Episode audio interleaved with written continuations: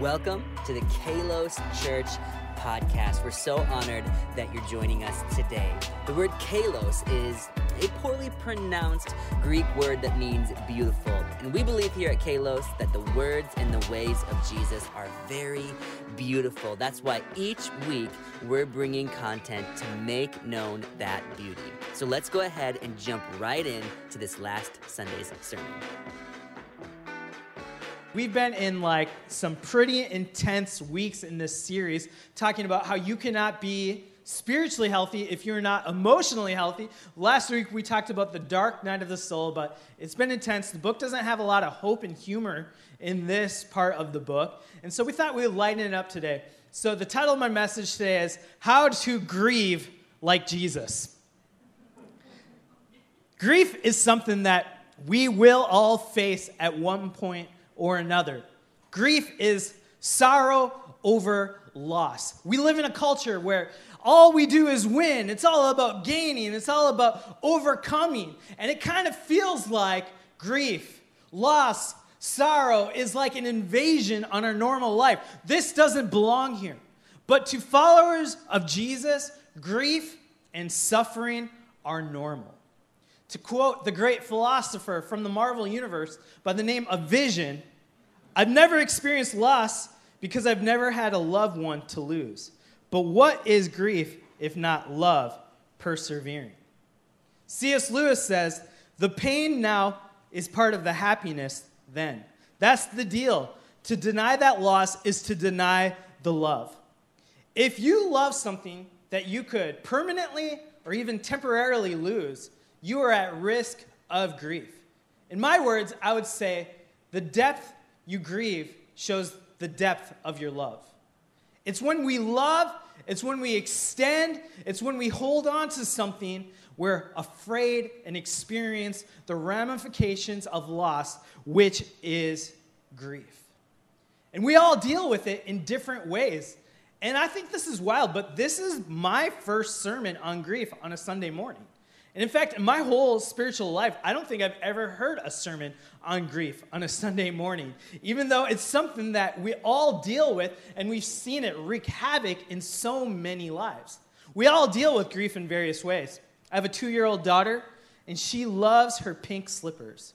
Her name is Nala, and she is in pink phase pink jacket, pink shirts, pink pants, pink shoes, and she has these slippers that she's been wearing almost her whole life and they smell now. They are tattered now. There's a huge hole in the bottom, but she insists on wearing them. Two weeks ago, my wife, Pastor Amrita, she ordered some new slippers. We presented them to our daughter, and she hated them. She started to weep and wail and scream. And she was going through all the stages of grief. No, no, no, no, no, denial, the shock, she began to bargain with us. Dad, dad, no, no. Dad, dad, please. Please. Dad, dad. Crying. Then she started to explode in anger. She started throwing slippers at me, going to her bookshelf, just eye contact, taking books off. I mean, threats and anger and crying. And when the slippers and the books didn't work, she started to throw herself on the ground, begging for mercy. It didn't work. We gave her the new slippers. But her response to grief, it kind of reminds me of us, to be honest. We respond in some sort of ways that we think are justified anger, outbursts, sobbing, bargaining, just trying to control the situation, controlling God, controlling the people around us, just pleading, please, Bring me back that person. Please, bring me back my job. Oh, please, let my family be like it used to be. Oh, please. We all deal with grief in a lot of ways. And if you're living in this life and if you're loving, at one point you're going to face it. Grieving infertility, grieving a special needs child, and the dreams that you once had grieving at a funeral after you watch someone die, grieving the ramifications of people dying by suicide, grieving restaurants that have shut down and the state of this pandemic, losing businesses that you've poured into your life, grieving the, the shutting down of churches. Even in this region over the last two years, we've seen several churches shut down, grieving another moral failure from a pastor. There are all sorts of things. And how, how do we deal with it when we're experiencing that? Many of us have been taught to faith it till we make it. We've been taught to stuff down those feelings deep inside, and we're just going to be strong. They would have wanted us to be strong. We distract ourselves into oblivion. If I just watch enough shows, if I pick up enough hobbies, if I drink myself to numb the pain, if I smoke enough weed, I don't have to think about this anymore. Oh, I'm just down in the dumps. Maybe I can distract myself with pornography. That's the only time I feel normal. Or maybe I just have to get outside and reject my family. I can't let people talk to me too closely because then they'll see I'm not okay on the inside. So we stuff these feelings down. We isolate ourselves. We create a little island so nobody can see that we're not strong. Many of us have had family members that have experienced loss, or our families have grieved. And have you ever noticed that sometimes people change as a result of loss? and you lose the dynamic of your family as people stuff and ignore and numb these feelings, and it never turns out healthy, does it? And so I believe that we need healthy ways of grieving. We need a process to facilitate this because if we just stuff down these emotions, eventually it's going to leak out and hurt the people around us. Eventually, there are going to be outbursts of rage and anger and addictions, and we're going to hurt people that never hurt us in the first place. We've said this before, but that when you don't heal your wounds, you bleed on the people who didn't cut you. And it's important for us to have a healthy way of dealing with unresolved grief. Let me read a list of some symptoms of unresolved grief, and maybe the Holy Spirit will help you identify with one of these. Do you refuse to talk about your loss? Do you avoid thinking about your loved one who died? Do you avoid certain places or events? Do you only talk about the positives, refusing to include the negative parts? Do you only talk about the negative qualities as if there wasn't anything good? Do you avoid getting close to people? As we know, this can wreak havoc. So, to help us get a biblical perspective on grief, I'm going to recover the lost spiritual discipline of memorizing scripture. And so I'm going to help you memorize something, all right? And I want to help ingrain this biblical perspective. So I'm going to go to the Gospel of John. I'm going to go to the 35th verse of the 11th chapter. And I'm going to help you memorize this scripture. Jesus wept. Let's say it all together. Jesus wept. You have memorized the scripture. All right, close your eyes and say it. Well done. So this is Jesus, fully God, fully man, and he weeps. And if you remember the story, I'm not going to go too much into it today, but he's weeping over his friend Lazarus who had died, and he's weeping on the way to resurrect Lazarus. So he knows Lazarus will live again. But he was able to feel the moment, temporary as it might be, and he wept over that situation. My friend is dead. My friend experienced pain, and he groaned and wept and then went on to resurrect him. And I think this is important for us to notice because sometimes it's hard for us to sing songs like this morning God, you never fail. God, you, you have the victory always. You'll never let us down. But we're like, oh, but my, my friend died. I experienced this loss. And Jesus, He's able to enter into that pain with us, knowing that in light of eternity, we will experience the goodness and the glory and the victory of God. Amen. But that doesn't discount the fact that emotions are real and worth paying attention to. And Jesus does. And in the scriptures, there are so many moments that give us ways to harness our raw, painful emotions.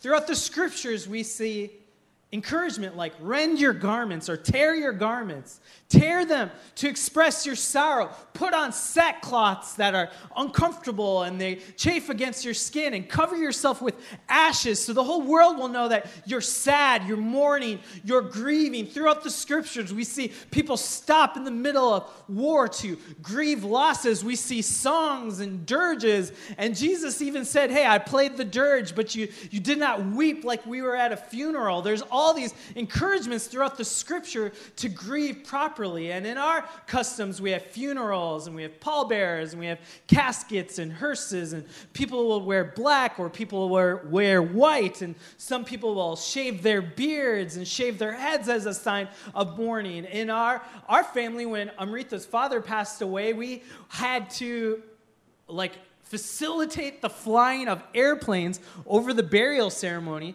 because he was the pilot and we wanted to honor him. At my stepdad's funeral, we had a trumpet solo because my stepdad played trumpet. And we have all these ways of processing and harnessing our grief so that it's not just unresolved pain and sorrow. And so I just want to kind of reduce the stigma. And the first thing I want to share is this grief is biblical.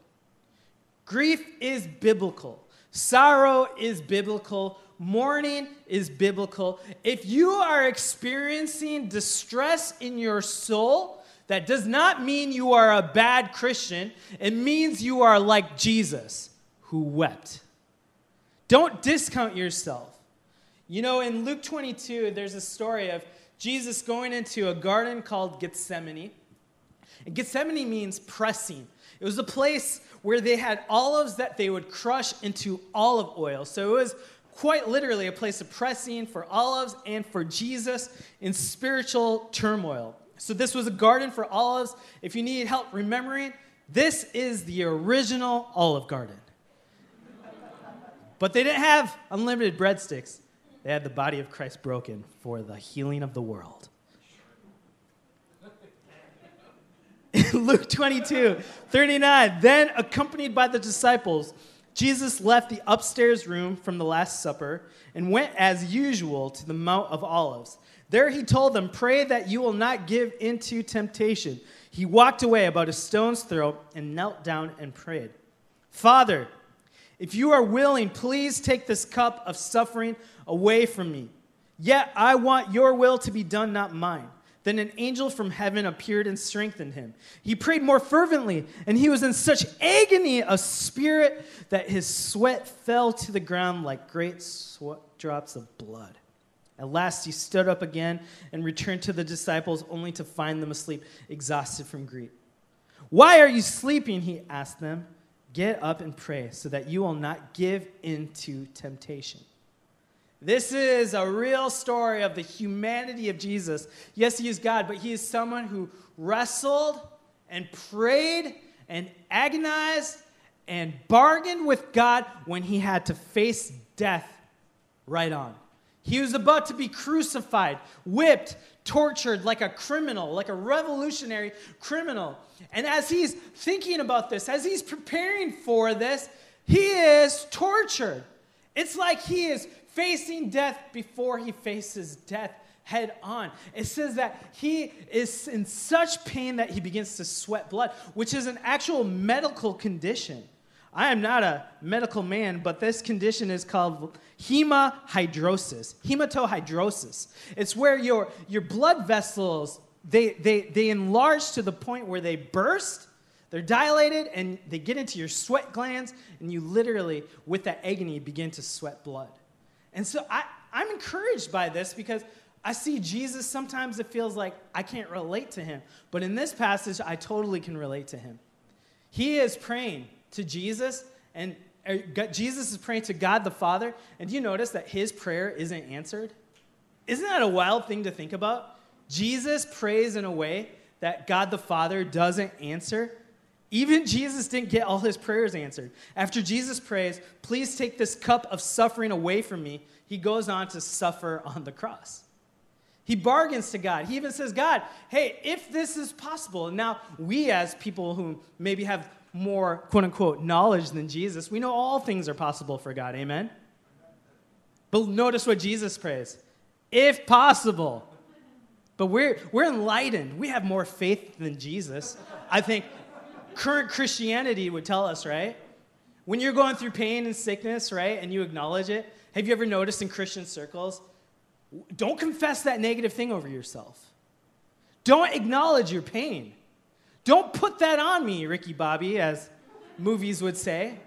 And I, I think we have confused Christianity with manifesting. We've adopted a new age philosophy that if we don't acknowledge pain, pain doesn't exist. But Jesus, he says, if possible. And Jesus prays, but God the Father doesn't give him that. He still has to taste the bitter cup of suffering. Isaiah 53 says, He, speaking of Jesus, this is a messianic prophecy, he was despised and rejected by men, a man of sorrows and acquainted with grief. Grief, as one from whom men hide their faces. He was despised, and we esteemed him not. Surely he has borne our griefs and carried out our sorrows. And so Jesus, agonizing in this garden, begins to pray these raw prayers. Some would say impolite. There's a scriptural word for that called lament. And there's a book in the Bible called Lamentations. In fact, the Psalms, if you read those songs and those writings, about two thirds of them are called lament or imprecatory sermons, where people are confessing their disappointment at God, their offense with God, their anger. Did you know that God can handle your impolite prayers? Did you know that you are allowed to express anger towards God? That's called lament. Another way of remembering lament is lament is the prayer language of pain. When you stub your toe or kick the stairs and you say, ouch, you're expressing physically what's happening to your body. Well, we can do the same thing when we're experiencing pain in our souls and our spirits. We can express a spiritual ouch in the form of lament. And Jesus does this. I remember in my time in Michigan, Pastor Amrita and I, we got married in 2012. About four years later, we got pregnant for the very first time. We were so excited. We called our family. We did Zoom calls with my dad. Hey, you're going to be a grandpa. Showing pictures of the ultrasound. It was so exciting. But I remember going to a doctor's appointment with Amrita for another ultrasound appointment, and we can't find a heartbeat. My heart sank. I couldn't understand what was going on. God, where's our baby? This is our first pregnancy what's happening here. We began to plead and agonize. It felt like we were sweating blood. And the more we prayed, the more that baby grew apart from us.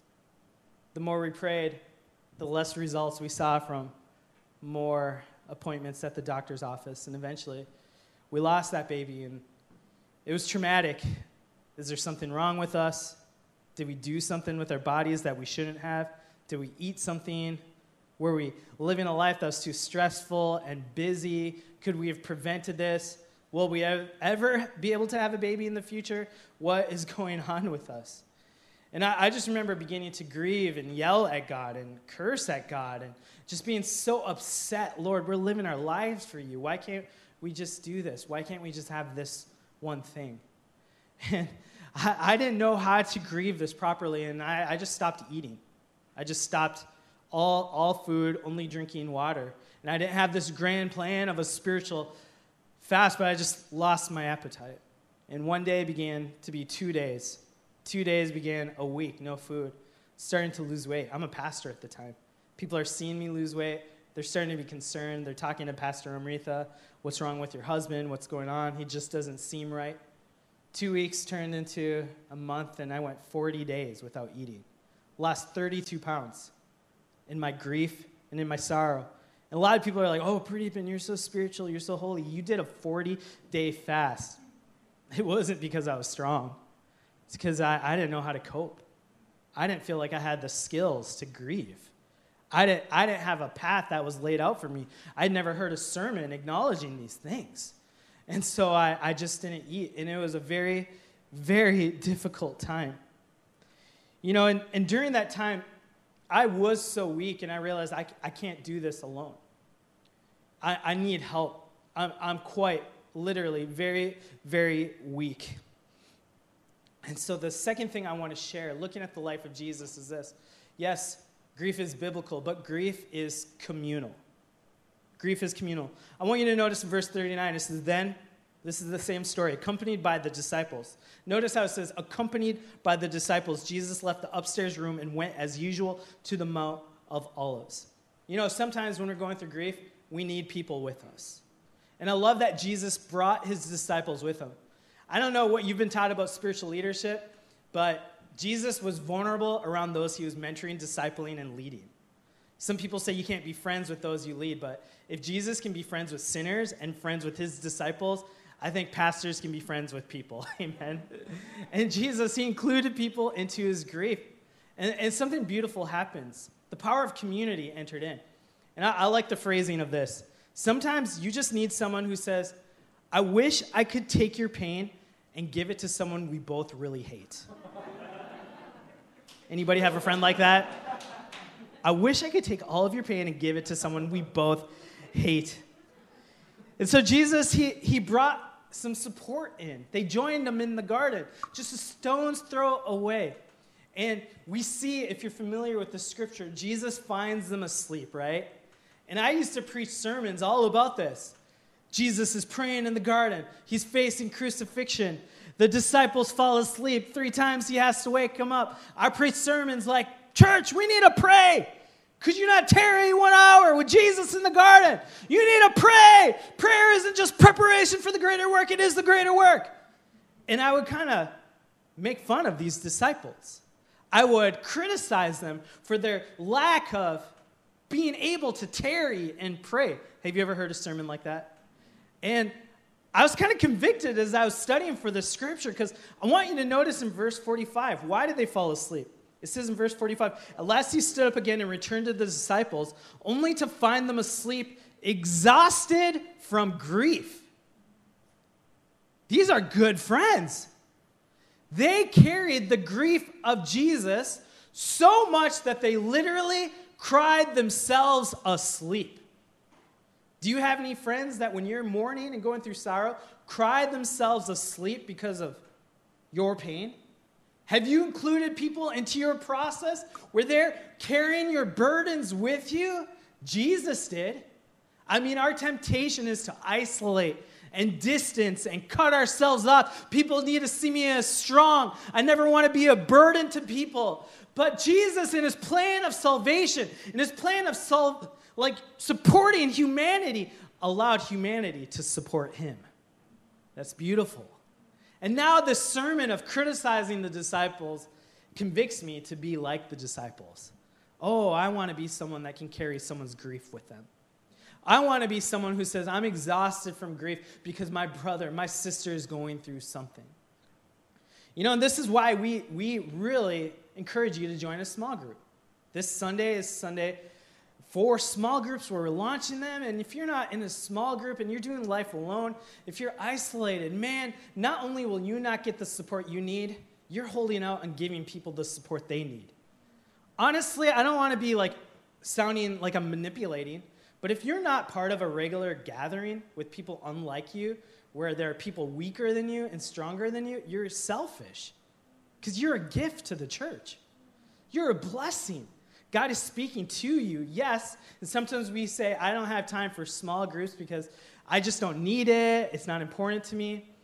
But there are people in this church who need your presence, they need your personality, they need your gift. And the disciples were willing to go to the garden with Jesus. We sometimes think that, man, they fell asleep because it was right after the, the Last Supper and they drank too much wine. But that's not the case. Or, sorry, Seattle, they drank too much IPA. they were exhausted from grief. Are you exhausted from grief today? If you are, I'm so sorry. Do you feel like you're, you're agonizing and sweating blood? I'm so sorry. But we're a church that honestly would love to walk through it with you. You don't have to be alone. If you're alone, it's by choice. You don't have to be alone. And I know we've all lost our social skills in the pandemic. I know we don't know how to small talk. I know we don't know how to take the first step. I know how intimidating it can be. But even you being here right now, I'm proud of you because you're inviting people in to your garden of grief. I remember when I was in that fast, I was really, really weak. Every day, people would come up to Pastor Amrita after I preach a sermon, and they'd say, He looks so skinny. He looks so weak. What are you doing? You need to convince him to eat. She's like, Trust me, I tried. I remember around day 38 of the fast, I got invited to speak at a three day Baptist revival. I was like, What is that? All right, let's go. And I could not drive myself because I was so weak. Amrita would wake up at like 5:30 a.m., drive me like an hour and a half for these morning services at this Christian school.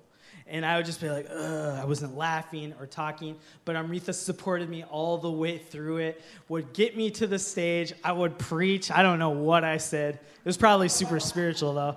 And then I'd get off, and she would drive me back. I was so weak. Amrita, she would literally wake me up in the middle of the night because she didn't know if I was breathing. And so I'd be just clinging to sleep, trying to get my energy back. She, Pradeepa, wake up. Pradeepa, wake up. Are you alive? I'm like, yes. Why are you doing this? She's like, just checking. It's like, stop it. And I'd just ride the pain on the couch, and she just rub my back during my grief. And you know what the crazy thing about that is? She was supporting me when it was her body that went through so much pain that I didn't go through, that physical pain. And yet, Amrita, she was willing to support me in grief as I supported her. And it was communal grief. And that is the picture that Jesus shows us that grief is communal and we need each other. Amen. Third thing I see in the scripture is this grief is useful. And if you're going through a season of grief, this is the point you're going to hate. Ecclesiastes 7 says this Better to spend your time at funerals than at parties. After all, everyone dies. Thanks for the hope. so the living should take this to heart sorrow is better than laughter, for sadness has a refining influence on us. A wise person thinks a lot about death, while a fool thinks only about having a good time. You know, grief is a bitter fruit that gives us the nutrients of empathy, humility, compassion. It's a bitter fruit that enlarges our soul to love well, to hold on to what we have now, to appreciate the moments we have right now. And I know we don't want to hear that, especially if we're bitter or offended of God. God, if only you had been here, Lazarus would not be dead. That's what they said to Jesus right before he wept. If only you had been here. When the disciples are in the boat and a storm came, Jesus is asleep, and they're like, Jesus, do you even care if we perish? We go through these times, but there's something in that grief and that sorrow that quite literally enlarges our soul. Has anybody here ever been grown and stretched in the school of sorrow and grief. There are some lessons that you only learn in the fiery furnace. Peter Scazzero, who wrote the book Emotionally Healthy Spirituality, wrote Good grieving is not just letting go, but letting it bless us. I want to show you a picture. This is an illustration. Maybe it'll help you as you experience a time of grief, but there's a picture of a ball in a box, and this represents grief. The pain button in red is like when we are overcome by the pain of grief, when those waves of anguish and agony wash over us, and that ball is trapped in this box, and that ball represents our grief, and it's bouncing around there. And at first, the ball is so big, and it hits that pain button over and over and over. You're like me, you can't eat, you can't focus, you can't remember details. You're making bad decisions. You can hardly talk to anybody. It's just hitting that over and over. Has anybody ever been there? But as time goes on, you realize that, yeah, time doesn't heal all wounds. Time is often neutral, especially when it comes to grief. But eventually, that ball begins to shrink. Let's show you this next picture. And grief is still there. The pain button is, is still there. And the ball bounces around, but it doesn't hit that same button as much.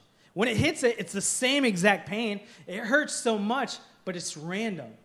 And the advantage of this is not every living moment of your life is filled with sorrow. The disadvantage is you never know when you're going to collapse in sorrow. Have you ever been there? And so the ball just bounces around and bounces around. And that's, that's why I wanted to bring a message like this because we will experience sorrow. You know, Jesus Christ, he died on the cross and he still has scars in heaven. He still has scars in heaven. And as this ball bounces around, I believe the Lord will speak to you. He will want to teach you some things. And it's not going to be easy. While I was in the middle of my fast, angry at God, angry at the circumstances, I, I felt the ball was starting to get smaller and smaller and smaller. And eventually, this, the pain wasn't just screaming at me, and I was able to quiet myself down enough to hear the voice of the Lord.